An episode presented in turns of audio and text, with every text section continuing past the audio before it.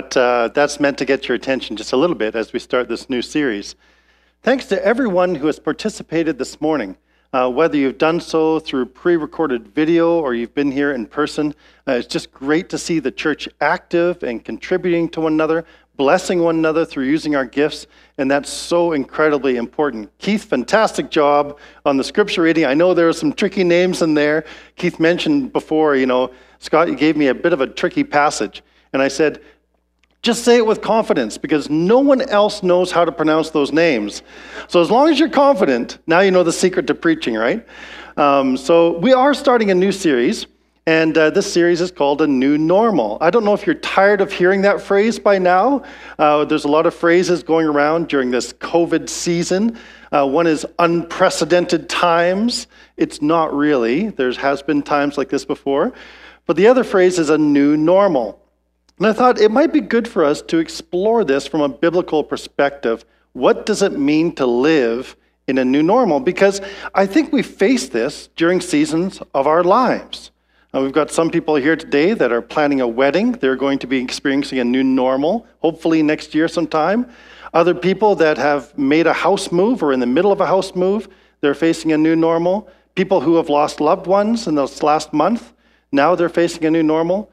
And the common thread is we don't normally invite a new normal into our lives, it just kind of comes.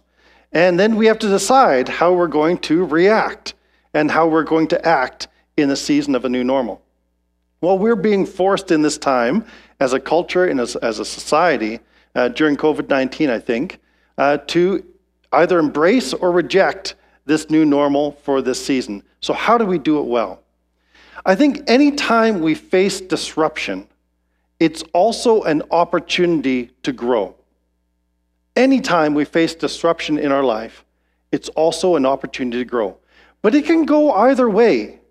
Disruption isn't a guarantee for growth. It depends on how we respond to it, right? Uh, we can either face disruption and change by digging in our heels and refusing to budge. Honestly, that's exhausting. You ever find that exhausting? It's exhausting to fight disruption by just digging in and holding on to what we knew in the past. Or sometimes disruption is so overwhelming, change is so overwhelming that we become almost paralyzed by it. And that's a dangerous moment for us. And some of us have experienced that. That moment of paralysis where it's just too much. But there's also a possibility that exists with disruption. And that is the possibility to learn and to grow, to improve, to change in ways that we never would have imagined in normal times. And so, in order to find out how we thrive in disruption, not just survive, I want to turn our attention to the exiles and the period of exile in the Old Testament. Now, we spend a lot of time in Sunday school talking about uh, the Exodus. People have heard of the Exodus. We heard of characters like Moses and Joshua um, larger than life names.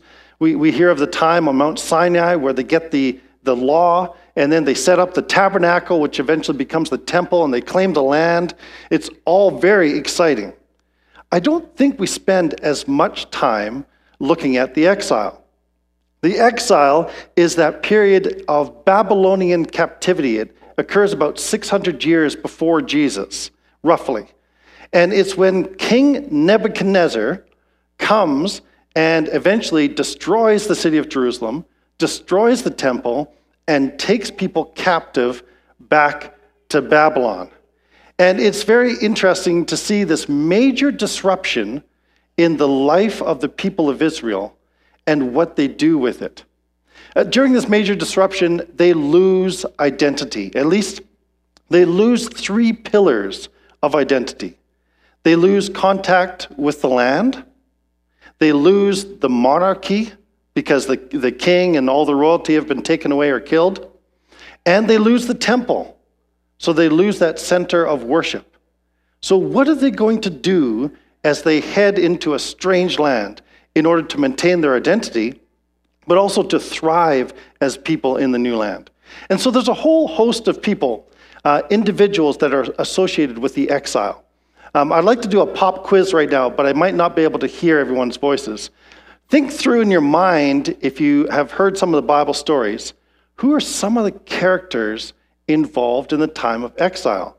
We're going to look at five of them over the course of this month. Now, some of these characters, they actually never went to Babylon. Some of the characters were born in Babylon. Some of the characters returned from Babylon, and some of the characters, like Esther, never did. They never came back. They actually established a community that existed right up to modern day Iraq, a thriving Jewish community that was there up until almost the present day. And they were the descendants of Esther and her people. And so we have different responses, different reactions to this time of exile. I think that we can learn a lot of lessons from these uh, different individuals. Well, today we're looking at Jeremiah. And it's great that uh, uh, Linda read from Lamentations because Lamentations is a work of Jeremiah. Actually, I always have the Bible open to this passage because it falls in the middle. And finally, today, it's at the appropriate passage, Jeremiah. So, Jeremiah uh, is an important character. And Jeremiah was a, not a bullfrog. And I know some of you have thought of that. As I said, Jeremiah was a bullfrog. You might know the song. My wife sings it every time I say that. It's so cute. Okay, Jeremiah was an unlikely prophet to Jerusalem. And here's why he was too young. Prophets should be old and kind of gnarly, right? Or gnarled, I think is the word. Um, but he was too young. And we find that out right at the beginning of Jeremiah. If you're here today and you're thinking, I'm too young for God to use me in any important way, read Jeremiah. Read the opening lines. Jeremiah says that exact argument to God. Jeremiah says, I'm too young. I'm not old enough to do this. But that excuse fell on deaf ears when it came to God. The other thing is, he's not from Jerusalem. He's actually from the north. He's kind of from a little tiny town uh, just into the northern kingdom. And so he's not a local and he's not a city boy. And so all of these reasons were kind of excuses that Jeremiah puts up to God. I'm not suitable for this job.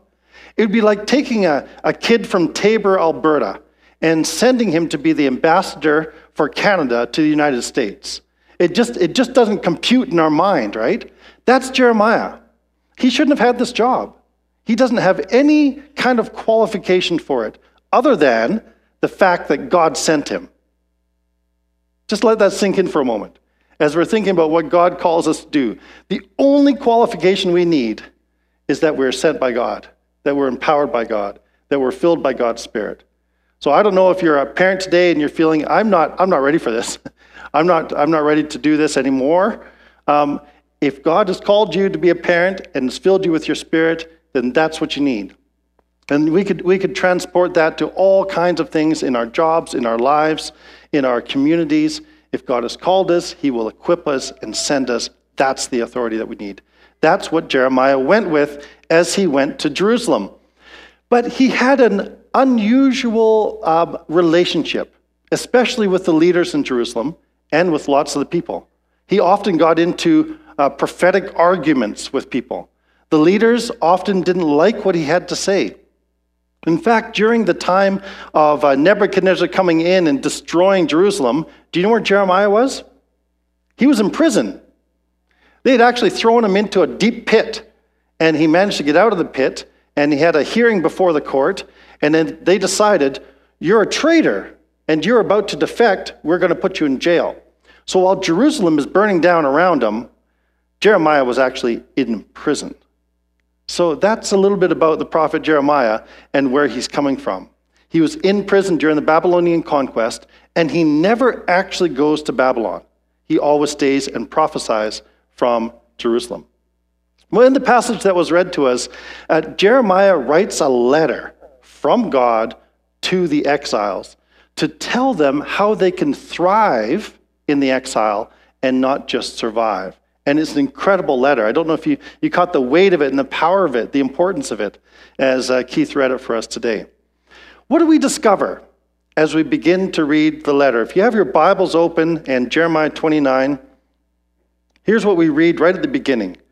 This is the text of the letter that the prophet Jeremiah sent from Jerusalem to their surviving elders among the exiles, and to the priests, the prophets, and all the other people Nebuchadnezzar had carried into exile from Jerusalem to Babylon. And then listen to this. This was after King Jehoiakim and the queen mother, the court officials, and the leaders of Judah and Jerusalem, the craftsmen and the artisans had gone into exile from Jerusalem. Here's what we learn. This is important. Not everybody went into exile. Not everybody was taken. This isn't the Exodus. In the Exodus, the whole nation was in Egypt together and they were slaves. This is the exile. It's a little different. Nebuchadnezzar actually handpicked the people that he wanted to take back with him. He picked the brightest and the best. He picked people from the nobility. He picked the craftsmen. He picked the artisans. He picked the skilled workers. He picked the people that could make Babylon great again. That was his whole point. His second point is if he took all the brightest and best out of Babylon or out of Jerusalem, it would be very difficult for the city to rebuild. So, quite a smart move on Nebuchadnezzar's part. I wonder how that made Jeremiah feel, because he wasn't picked by Nebuchadnezzar to go. He wasn't among the brightest and best or the most useful uh, to be found by Nebuchadnezzar. I remember in grade five, we had to do this uh, lifeboat exercise. It's a terrible exercise. And the lifeboat could only, I think, hold 20 people out of a class of 30. So basically, the class had to decide who they were going to chuck overboard, right? Anybody have to play this game? It's horrible. And so everybody was given a card with an occupation and a name on it and an age. And the teacher gave me this card. On it, it said my name, I think, was Bob. I was 56 years old, and I was a minister. I'm doomed. I knew it right off the bat. There's no way that I'm making it on that lifeboat. There's no way that anybody's going to value what I do. And here I am, however many years later. Not quite that age yet. But uh, a lot of the people were left behind.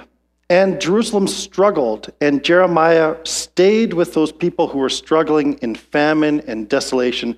And that's the book of Lamentations. When you read that, that's what Jeremiah, the weeping prophet, is dealing with.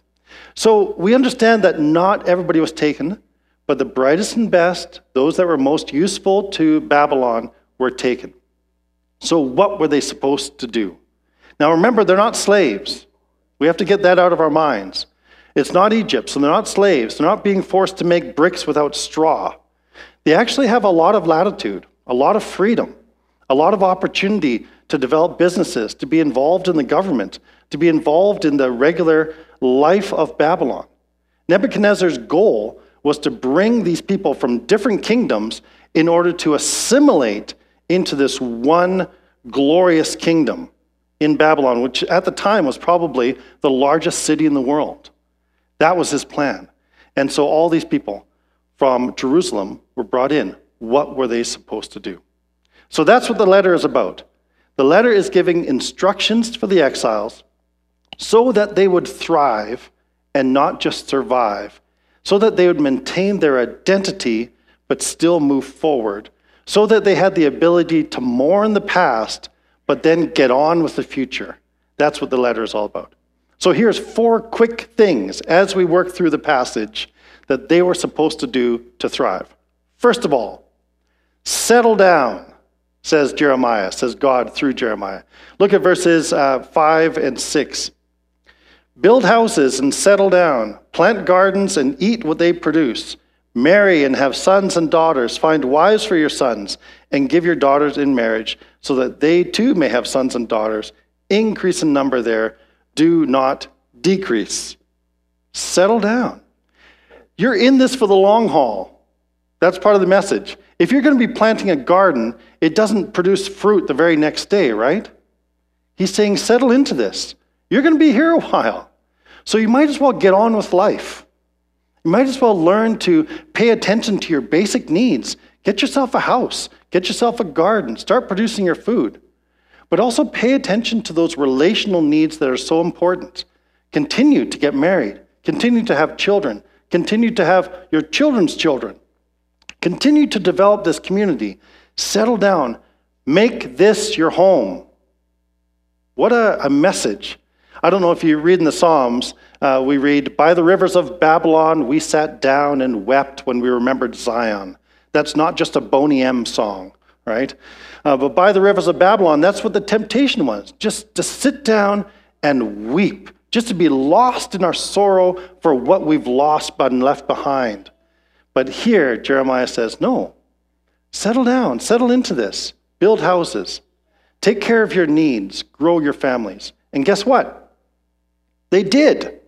They actually did. Historical documents, archaeological documents, show us that the population of the Jews actually increased as a percentage of the overall population exponentially over the years until there was a thriving Jewish community that existed, like I said, right up until modern times.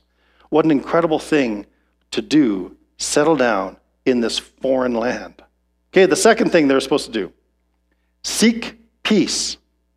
Look at verse 7. It says, Also seek the peace and prosperity of the city to which I have carried you into exile. Pray to the Lord for it, because if it prospers, you too will prosper.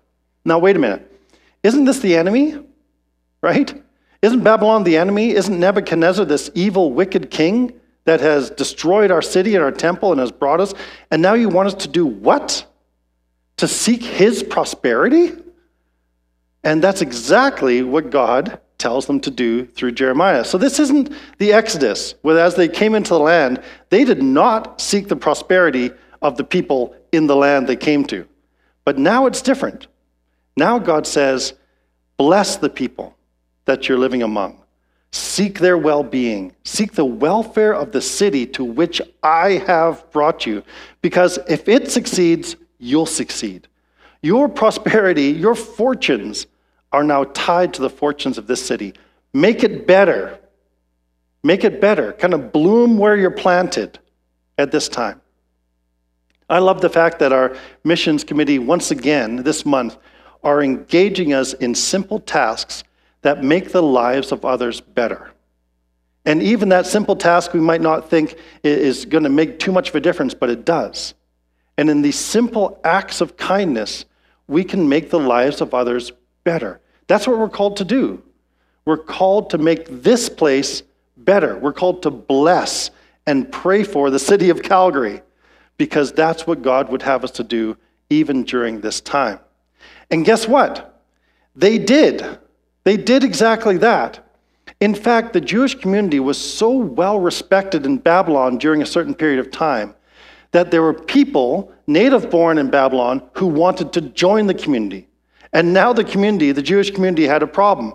How do we create a mechanism for people to convert and become part of the children of Israel? And they had to come up with a mechanism for it because people saw the attractiveness of this community who are focused on blessing and prospering the city in which they found themselves.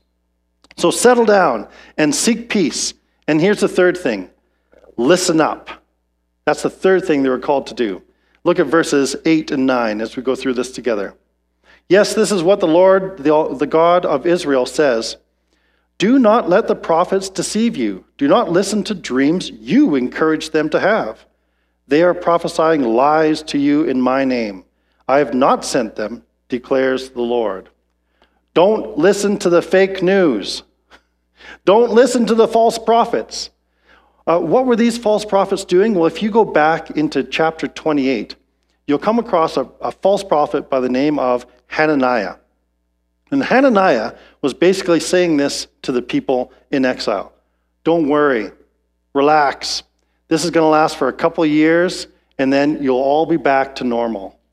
Don't listen to them, says, says Jeremiah. You're going to be here for 70 years. This is a lifetime and a half for some of you. Some of you will never see the return. Some of you will stay there forever. So settle in, seek peace, but listen up. Pay attention to what God is saying at this time in this place, and don't listen to the false prophets. It's interesting because they did exactly that. In fact, it was during the exile period that the whole synagogue system began to form. So before the exile, they had the temple for worship, and the priests were really in, in charge of the temple worship. But now the temple's gone, so what do they do? Well, they gather actually around the Torah. They gather around the Word of God. That's where their identity comes from. They gather on the Sabbath. And let, let me see if this sounds familiar. They gather, gather on the Sabbath, they gather around the Word, they sing some songs together, and then they support one another in community. Hmm, I wonder where we've seen that before. In fact, this period of exile is so important to the life of Judaism and also our practice of Christian worship. We have actually learned a lot of our habits, believe it or not, of Christian worship from the period of exile and from that whole system of synagogue, which gathers around the word and finds its identity in it. That's what happens. And so they do. They listen up to what God is saying. Okay, the fourth thing. So we've got settle down, seek peace, listen up. And the fourth thing is this look ahead. Don't forget to look ahead. And these are the verses that are probably the best known verses in Jeremiah. And it says this When 70 years are completed for Babylon, I will come to you and fulfill my gracious promise to bring you back to this place. For I know the plans I have for you, declares the Lord plans to prosper you and not to harm you, plans to give you hope and a future.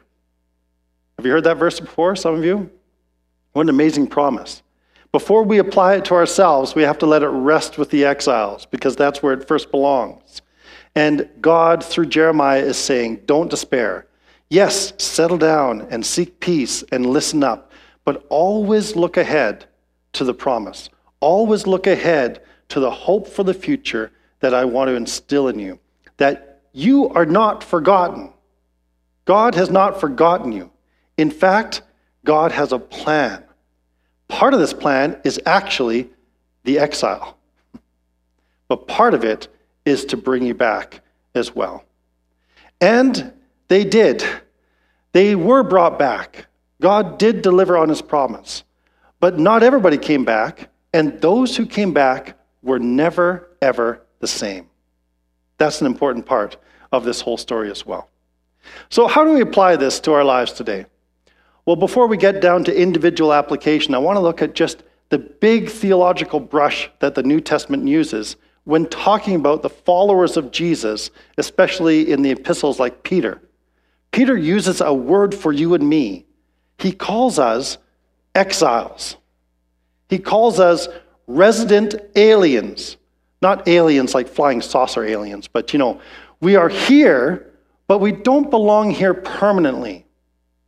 That's an important thing for us to get. That we as a people and as followers of Jesus, we're meant to inhabit a place, but still remember that we are actually just passing through. That there is something on the other side of the grave, there is something that is eternal that we are working toward. And so, as Christians, we have to be careful not to become too possessive of our earthly citizenship. We have to be careful that we don't hold on to that too tightly because, as the New Testament says, our citizenship is in heaven. We need to keep future oriented as we think through these times. That might actually help us to get along with all kinds of people when we realize that we don't have to defend our citizen as being better or great citizenship as better or greater than someone else because we realize that in Christ our ultimate citizenship is in heaven. That's our allegiance. That's where we're heading. That's what we have to hold on to. But while we're here, we need to do as the exiles did. We need to settle down. We need to pay attention to life giving relationships. We need to plan for our future. We need to uh, do the things that we need to do to get on with our lives. Uh, we need to seek peace. We need to bless this city and bless our neighbors. We need to listen up. We need to pay attention to what God is saying to us in this time. But always, always, we need to look ahead at the plans God has for us. Some of you know that I used to ride a motorcycle a lot. Not here in Calgary, but when I lived down in Vancouver, I would ride the bike all year round. And Christine was my co rider with me. She wasn't just a passenger, and we had lots of great adventures together. One of the things I learned early on with a motorbike is that you steer it very differently from a car. Now, that sounds obvious when I say it out loud right now, but, but it's a, an important fact. You know, when you're doing low speed on a motorcycle, if you've ever ridden one or a pedal bike, you know, you turn your handlebars to the direction you want to go. But when you get up to speed on a motorcycle, 80, 90, 100 kilometers an hour, you cannot just simply turn your bars in order to change directions, right? You need to lean the bike a little bit. You need to set the bike off course just enough so that it makes its turn. Uh, in motorcycling, it's called counter steering. Sometimes you put just enough input into the opposite direction in order to cause the bike to fall a little bit. And when you do that, you disrupt the forward momentum of the motorcycle so that you can change direction. Disruption in our lives sometimes, I think, is meant to make us change course, change direction.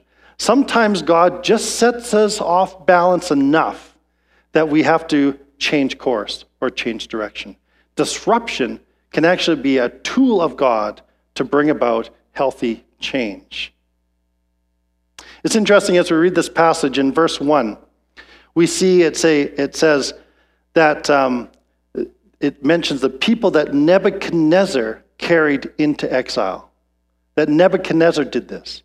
But when we get down to verse 4, it changes its tone. It says, God says, to all those I carried into exile. See the difference? Could it be, could it be that God not only uses disruption in our life, but sometimes He leads us into times of disruption so that we can learn, so that we can change, so that we can depend on Him again? Well, Jeremiah was called the weeping prophet for a reason. And when you read Lamentations, you realize that he wept. He mourned the loss of Jerusalem. He mourned the loss of the temple. Even though he knew it was coming, he still wept. And weeping and mourning is a totally appropriate response to loss. And I know some of us, as we go through this journey of COVID 19, there's a lot of things that we're missing right now. And it's totally appropriate to feel a sense of loss, of grief, of mourning for those times. But also, Jeremiah had a word of hope. He said, Make sure that you still move forward, that you settle down, that you seek peace, that you listen up, and that you look toward the future. And maybe learn from that today. Well, what is God calling us to learn and do during this season of disruption in our lives and in our society? I wonder if God wrote a letter to us today, what would he say so that we could thrive and not just survive during this season? Let's pray together.